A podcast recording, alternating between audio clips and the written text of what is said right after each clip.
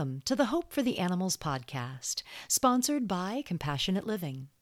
I'm your host, Hope Bohanec, and you can find all our past shows by going to our website, hopefortheanimalspodcast.org. And you can also find us on social media. Come and engage with us on Facebook and Instagram. Well, festival season is upon us. It seems like all, or at least most, of the veg fests and vegan festivals happen in the fall. And we just had our Sonoma County Veg Fest in Santa Rosa, California, that I organize every year, and it was fantastic. Lots of great food. So I ate so much good food. Let's see, my favorite was the fried vegan mozzarella balls from Goatlandia Farm Sanctuary and catering. That was delicious. I ate pastries from a Swedish bakery. I brought home vegan donuts and Pop Tarts. Wow, so much good food. We had bunnies and pigeons for adoption. They were adorable. So much beautiful animal art. I think we had four three or four artists uh, that just had some beautiful, beautiful art. It was just a fabulous day. And our guest today is also a festival organizer, Erica Hazel, and we're going to talk about the importance of vegan food fests. So, at the Veg Fest, when I was looking at the crowd of people and the long lines for the tacos, I was reflecting on how far we have come in the last 30 years.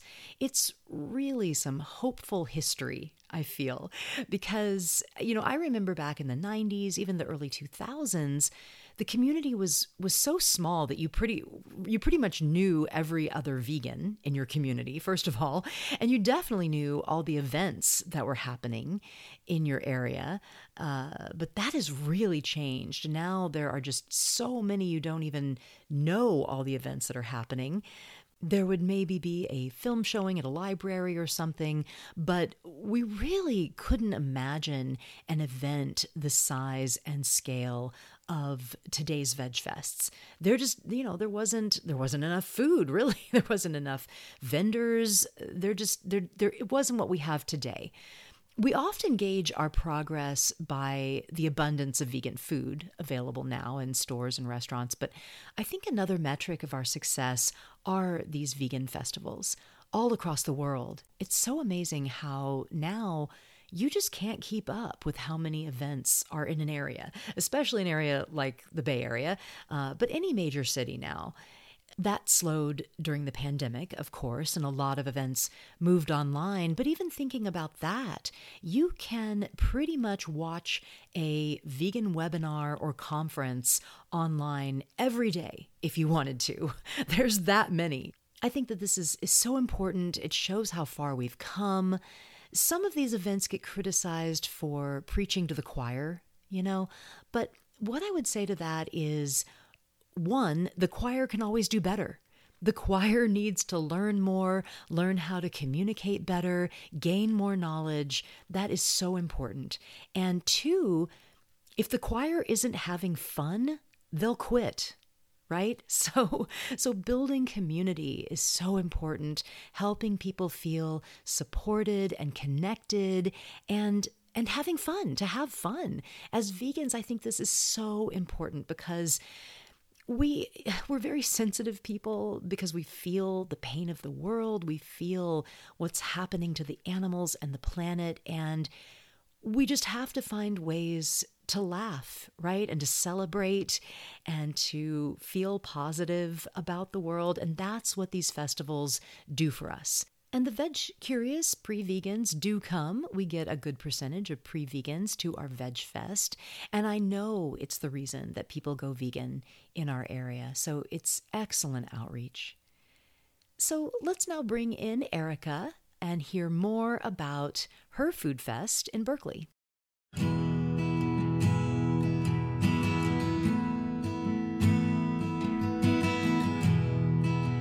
Okay, today we are joined by Erica Hazel. Erica became the Berserkly vegan after transitioning to the vegan lifestyle in October of 2016. And the name the Berserkly vegan comes from her love of everything others see as bizarre or unique about Berkeley, California. And the Berserkly vegan is not only a popular social media influencer and food blogger, but also organizes the Berserkly Vegan Food Fest. Erica's goal is to engage with people to help them find the best plant based foods the world has to offer. Welcome to the podcast, Erica. Hi, Hope. Thank you so much for having me. Yeah, thanks for joining us. So, we like to start the interviews with your vegan origin story. And we got the yeah. win. We got the win in your bio. That was uh, 2016 that you went vegan. But why did you go vegan? What inspired you to go vegan? Yeah. So when I was in college, I was on the Society of Pre Veterinary Students um, board while I was in college at UC Irvine, and I tried to be a biology major. And, you know, it doesn't really work out when you keep failing chemistry. But as I, you know, was walking around campus, someone handed me a flyer. And on the outside of the flyer, it said, Do you want to help animals? And when I opened up the flyer, it showed, you know, the horrors of animal agriculture, animal farming. And so I was really shocked because I didn't realize that where the food I was eating, the animals, where they were coming from. And so that was something that I think a lot of non vegans don't realize how the animals are treated you know in animal agriculture and that just shined a really harsh light on me that i it was a, it was a wake up call for me yeah. if that makes sense yeah. And so after I got that wake up call, I started doing my own research and I was just very, a lot more conscious about my choices. But for me, I started out, I went through kind of different diets before I fully transitioned to veganism. And for me, I was watching a Netflix documentary called Vegucated. Have you ever heard of it? Oh, yeah. Yeah, I remember that one. Uh-huh. Yeah, it was interesting to me because it wasn't your typical, like, let me tell you why your lifestyle is wrong or let me tell you how to fix your lifestyle. It was more a social experiment. And I thought that it was so interesting that they took these people through this kind of trial of why veganism is good for, you know, mind, body, and spirit, as well as why it's better for the planet yeah, it had a real impact on me. And so I think I watched it in two parts or three parts. And by the time I watched the last part of it, and it was really powerful to see how it really edu- it educated and educated the people who did it. Yeah. Um, I threw out all the animal products in my house, um, animal based products that were in my house because I wanted my my diet to match my ethics. Yeah. So you organize this food fest in Berkeley that's called the Berserkly Vegan Food Fest, and you are the Berserkly Vegan online. And it, it just happened a few weeks ago in September, early mm-hmm. September. Mm-hmm. Yeah. Uh, so tell us about that food fest. How did that get started? What inspired you? Yeah, so actually, I just wanted to correct you really quick. It's the Berserkly Food Festival. And the reason it's not the Berserkly Vegan Food Festival ah. is because the whole point of this festival is to destigmatize and demystify what vegan food is. And so I've actually had a lot of people point out, you know, you don't say it's a vegan food festival. I'm like, I know, because vegan food is just food. Yeah, I just I assumed that. Sorry. So yeah, thanks for correcting me. Yeah, oh tell, no, I tell us about that. Tell us why you why you chose to do that yeah, so for me, once I started being vegan, I had all these amazing mentors on Instagram who were just teaching me like how to make the vegan version of In-N-Out's animal fries, how to do this, how to do that. And so I started traveling the country, going to different vegan food festivals by myself and with friends. And so I've been to ones in Southern California, the ones here in the Bay Area, the Portland Vegan Food Festival, the Atlantic City Vegan Food Festival. And for me, um, I have a lot of friends that are pop up chefs who go to different places and sell their amazing food, you know, once or twice a month at these different locations. And for me, I just wanted to combine the best of all of the food festivals that I had been to and also eliminate the parts of them that were not as appetizing, um, for lack of a better term, to both the vendors and to the guests. And so for me, for example, what I love about the Portland Vegan Food Festival is there's a ton of samples. I love how many samples are at the Portland um, Veg Fest, and in Southern California at the no at the no longer in operation Eat Drink Vegan Food Festival, where I used to organize a like kind of like a road trip or a meetup of Bay Area vegans to go down to LA what I loved about the Eat Drink Vegan Food Festival was that it was just so much fun. It felt like a big party, like a giant big vegan party. And I mm. love that and getting to meet like vegan celebrities and vegan influencers who I followed on social media and some of my favorite vegan businesses who were either on the East Coast in LA or even from the United Kingdom. So that was just really powerful and really important to me. And so with the Berserkly Food Festival, the whole point is to have these amazing Berserkly vegan approved vendors. So everyone, 80% of the vendors I have tasted and I love their food and I want everyone else to love their food as well. Yeah. Yeah. I saw on your uh, Instagram that you were having people having the vendors taste test, like you wanted a taste test before the event, before you'd let them in, right? Yeah. And so I think that's what separates my food festival from a lot of other festivals is that it's not just apply and you can be there because I think the problem, not the problem with veganism, but one aspect of veganism is that, you know, I got my start as a food critic. Like I taste food and I, you know, recommend it to get more people to eat more plant based, to eat more vegan. We have to give them in my opinion, I want to share the foods that are going to hook them yeah. and keep them coming back. And so, like the vegan hood chefs in San Francisco, they are, you know, showstoppers. They're yeah, amazing. Yeah. Uh, vegan heat in Vallejo. Not too many people get out to Vallejo or Vallejo. I wanted to bring her to the East Bay so people could try her food and get to know her better. Mm. And, you know, having some major retailers like Brave Robot, whose ice cream I absolutely love, and Eclipse ice cream. I think it was really important to show people who are not vegan. I had a lot of, we have a lot of non vegans. Probably 30% of our audience is non vegan. Mm. When they show up, they're like, oh, I can buy this at so and so. I can buy this at so and so. I'm like, yeah, that's yeah. going to keep them from picking up cow and dairy based ice cream and keep them picking up plant based ice cream. Because my goal is to eliminate people's desire to use animal agriculture based products and transition fully over to vegan based products. Yeah. Yeah, yeah, that's great. And I, I appreciate that so much because I I've been one of those for years and years like even at like potlucks we used to do these potlucks and I would go around and kind of taste everything and if there was something that didn't taste good or that was just crappy I would pull it. I'd pull it and put it back where nobody could see yeah. it. You know because you want people you want the best of the best especially if it's it could be their very first time eating vegan food and there's that stereotype of oh it's bad it's dry it's terrible it's whatever and vegan food as we know is can be so incredible. So we want to showcase that right? Showcase the best of the best especially at an event where they might be non-vegans. Absolutely. And i think also i've met people who were vegan like a coworker of mine was like oh yeah i was vegan for five years and now i'm back to eating animal agriculture based products. And i'm like what? So i think it's also important to show the best of veganism in terms of food to vegans as well. So they don't want to transition back because for me, hearing that as a baby vegan, a new vegan, was really disheartening because I just was like, I can't imagine going back to eating animal agriculture based products. That's so weird that you were a vegan for five years and then you, you know, transitioned back. And so for me, the path that I want to encourage people to go vegan is through their stomachs um, mm. because food is love, food is community, food is so many things to so many people. Yeah. And so we all have different forms of activism. Going through the stomach is my form of activism to get it. people to go vegan.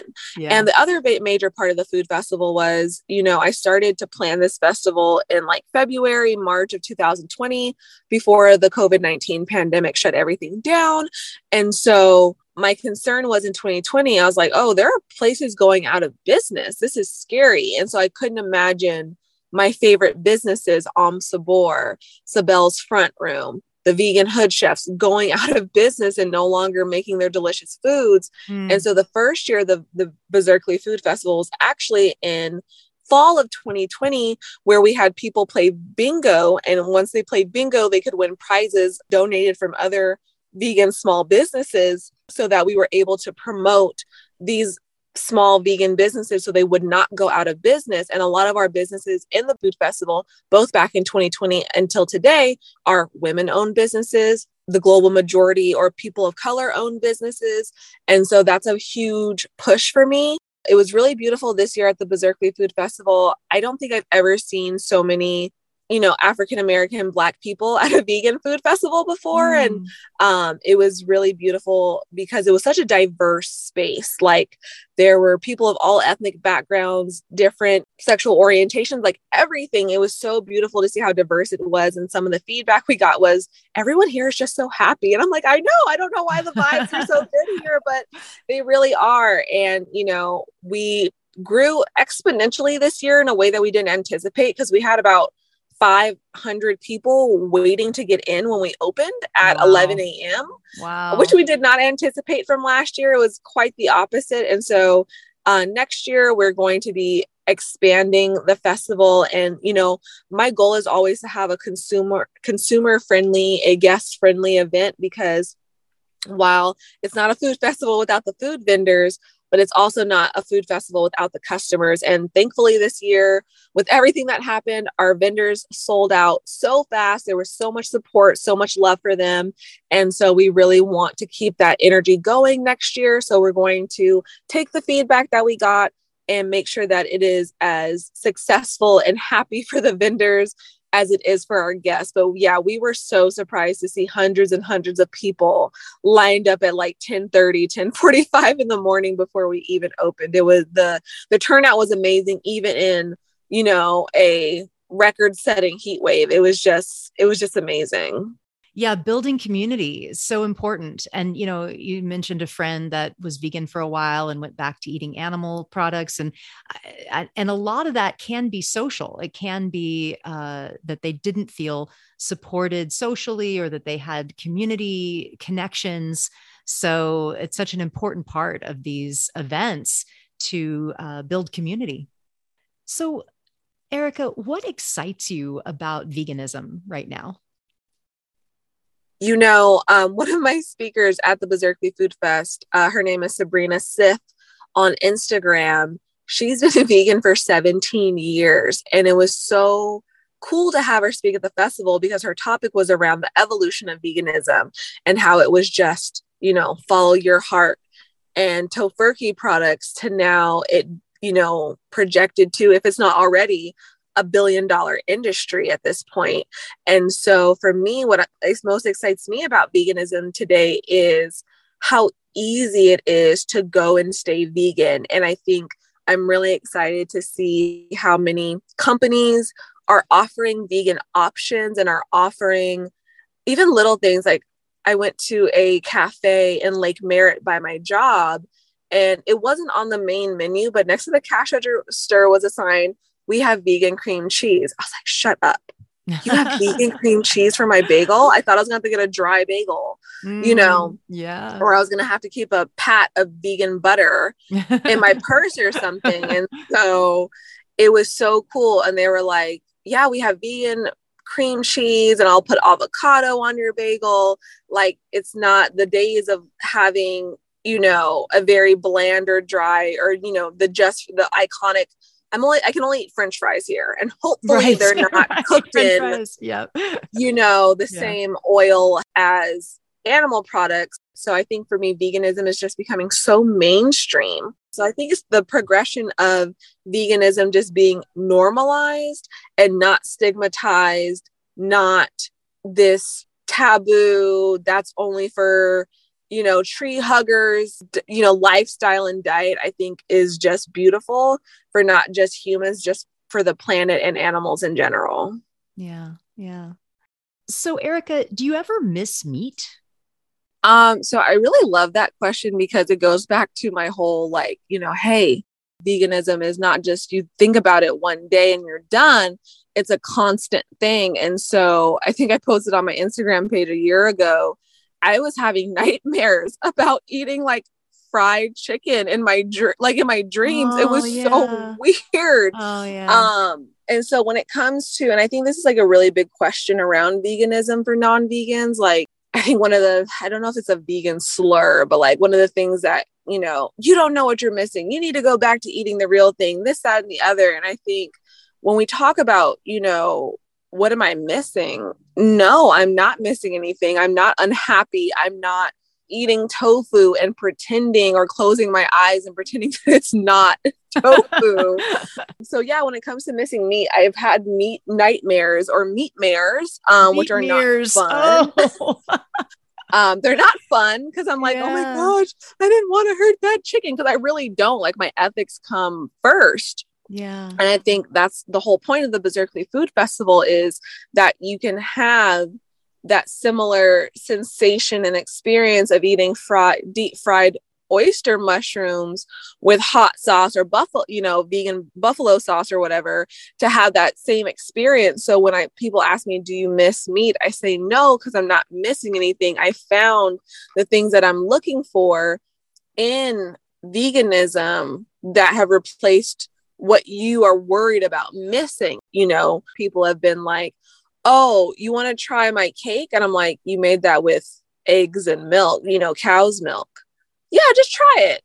No, I'm not going to do that. Like it, trying your cake is not worth compromising this part mm. of myself this is who I am now. It's not a diet. And I really abhor the term diet restriction because I'm not restricted. I could put anything I want in my mouth. Mm-hmm, it's right. a dietary it's just my it's my dietary lifestyle it's my dietary mm. need it's my dietary preference yes um so yeah i just there's, there's just so many negative connotations around veganism that with the berserkly food festival i'm able to show people you can have your nachos and your this and your that because i think i think that you know when it comes to missing stuff i want people to miss plastic bags but love reusable bags. I want people to live a more animal friendly lifestyle outside of their stomachs, but I know the stomach is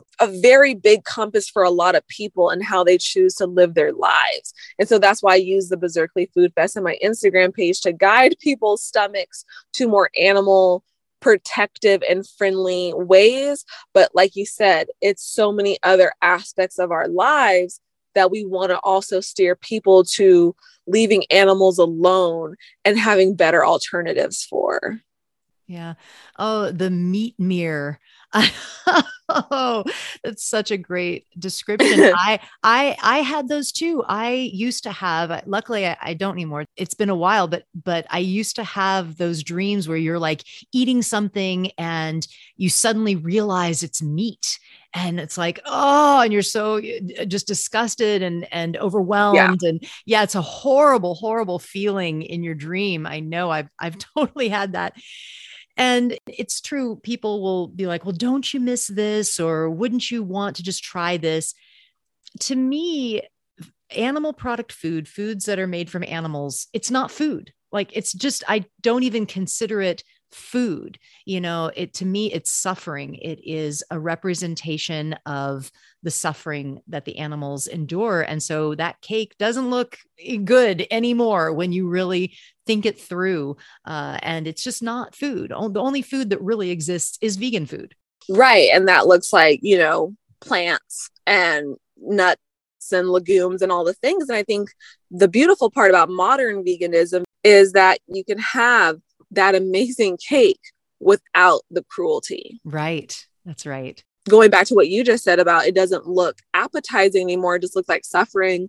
Um, I think for a lot of people, what I know from talking to non vegans is cheese, uh, dairy, animals from the ocean are some of the hardest things to give up. But like you said, when I look at, you know, a Dungeness crab feed, all I'm looking at people ripping up body parts and eating Ugh. like it's like very zombified yeah behavior to me because we're also we're human animals and so it's like I just it just everyone just looks like you know an episode out of The Walking Dead or something. And I'm just like you're eating body parts. Like yeah. that's a leg. That's yeah. so yeah so same. Like all i see is suffering. I just see i just it doesn't look like food anymore. That's right. That's right. It's so disturbing.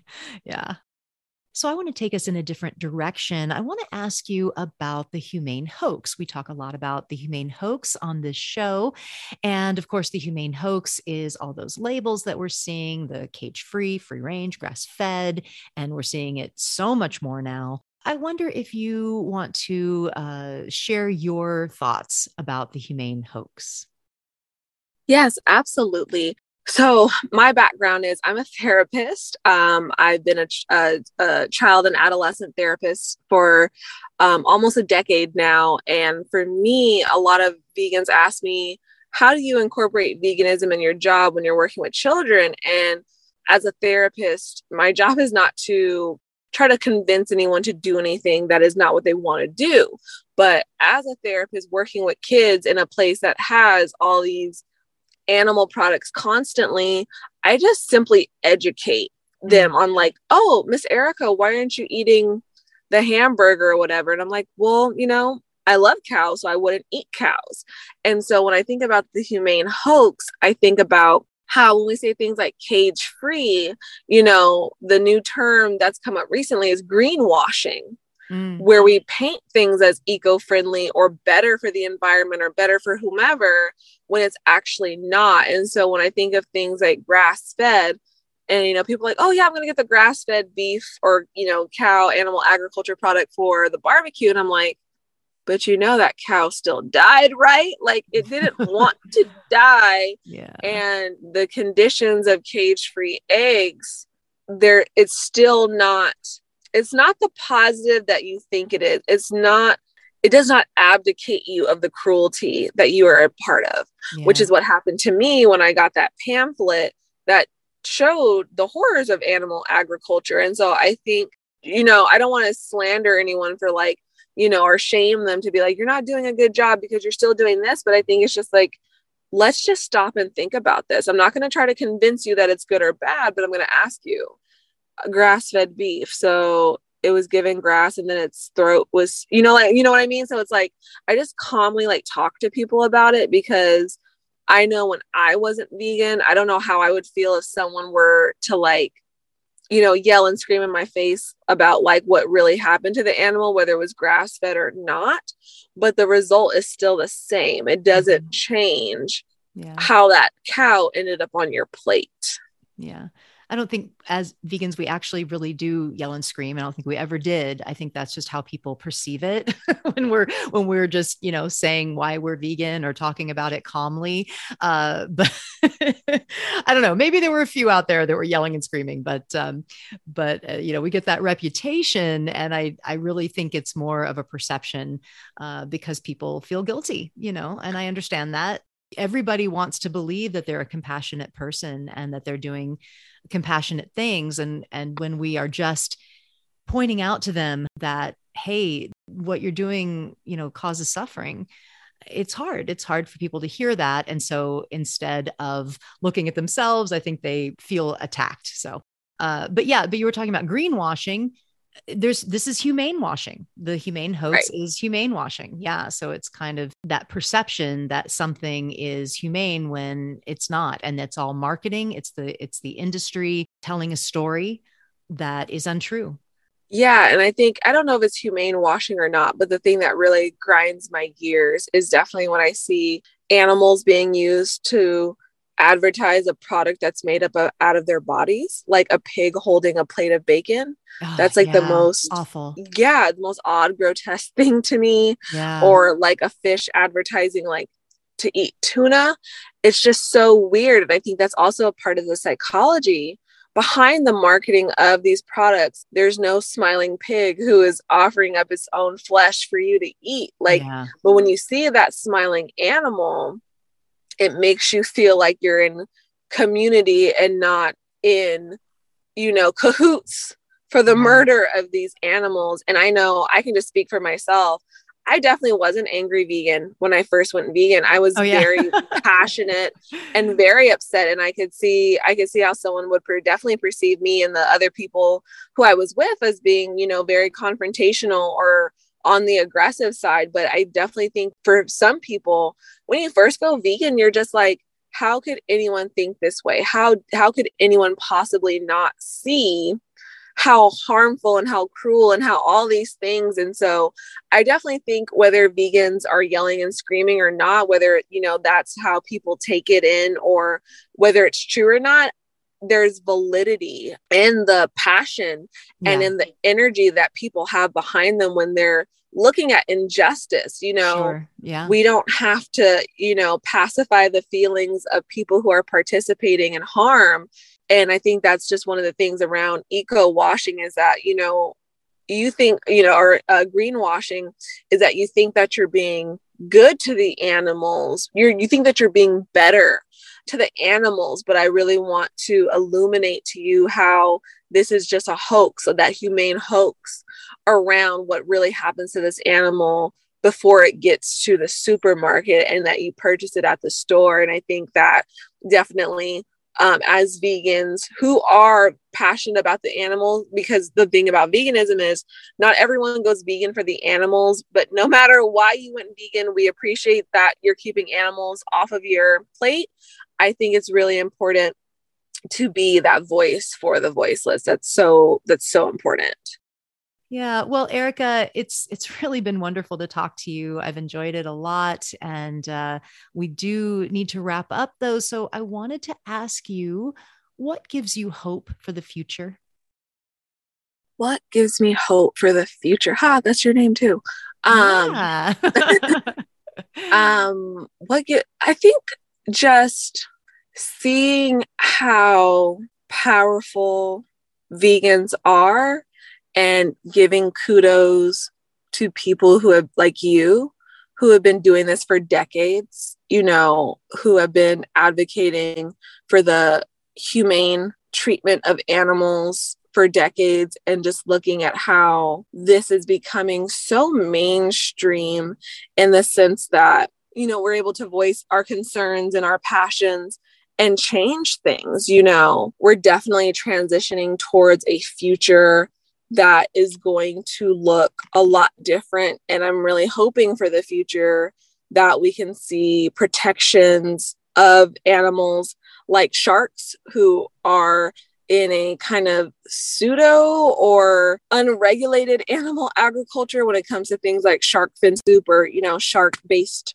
products so i'm you know my hope is that with this continued momentum that people like you have started for the past few decades that we see an even more vegan, not vegan friendly, but animal friendly, animal supportive, anti animal agricultural world. Yeah, really well said. Thank you, Erica. Thank you so much for being on. And thank you for all the work that you're doing in Berkeley. Absolutely. Thank you so much for having me. It was such a pleasure. Thank you for listening to the Hope for the Animals podcast, sponsored by Compassionate Living. I hope that you have a vegan festival in your area that's close to you that you either just went to or are planning to go to. It's it's so much fun to wander around and know that everything is vegan, that you can eat any of the food and that those around you are compassionate, caring people who get you. You know, our vegan community. It's pretty amazing. I, I, I hope you have a vegan festival in your area and that you can go and have fun. So, coming up next time, we have a Halloween themed show for you with Marla Rose from Vegan Mainstream. She's going to be talking about Halloween and being vegan around the holidays. And I'm going to give my take on horror movies, zombies, and veganism. I have some thoughts about this to share for this spooky time of the year. Looking forward to sharing that with you. And I hope you're enjoying the change of seasons, some cooler weather, hopefully coming soon. And I, I just, I can't wait for my first cup of hot cocoa. I am ready. I'm ready for it, ready for fall. So enjoy it and remember live vegan.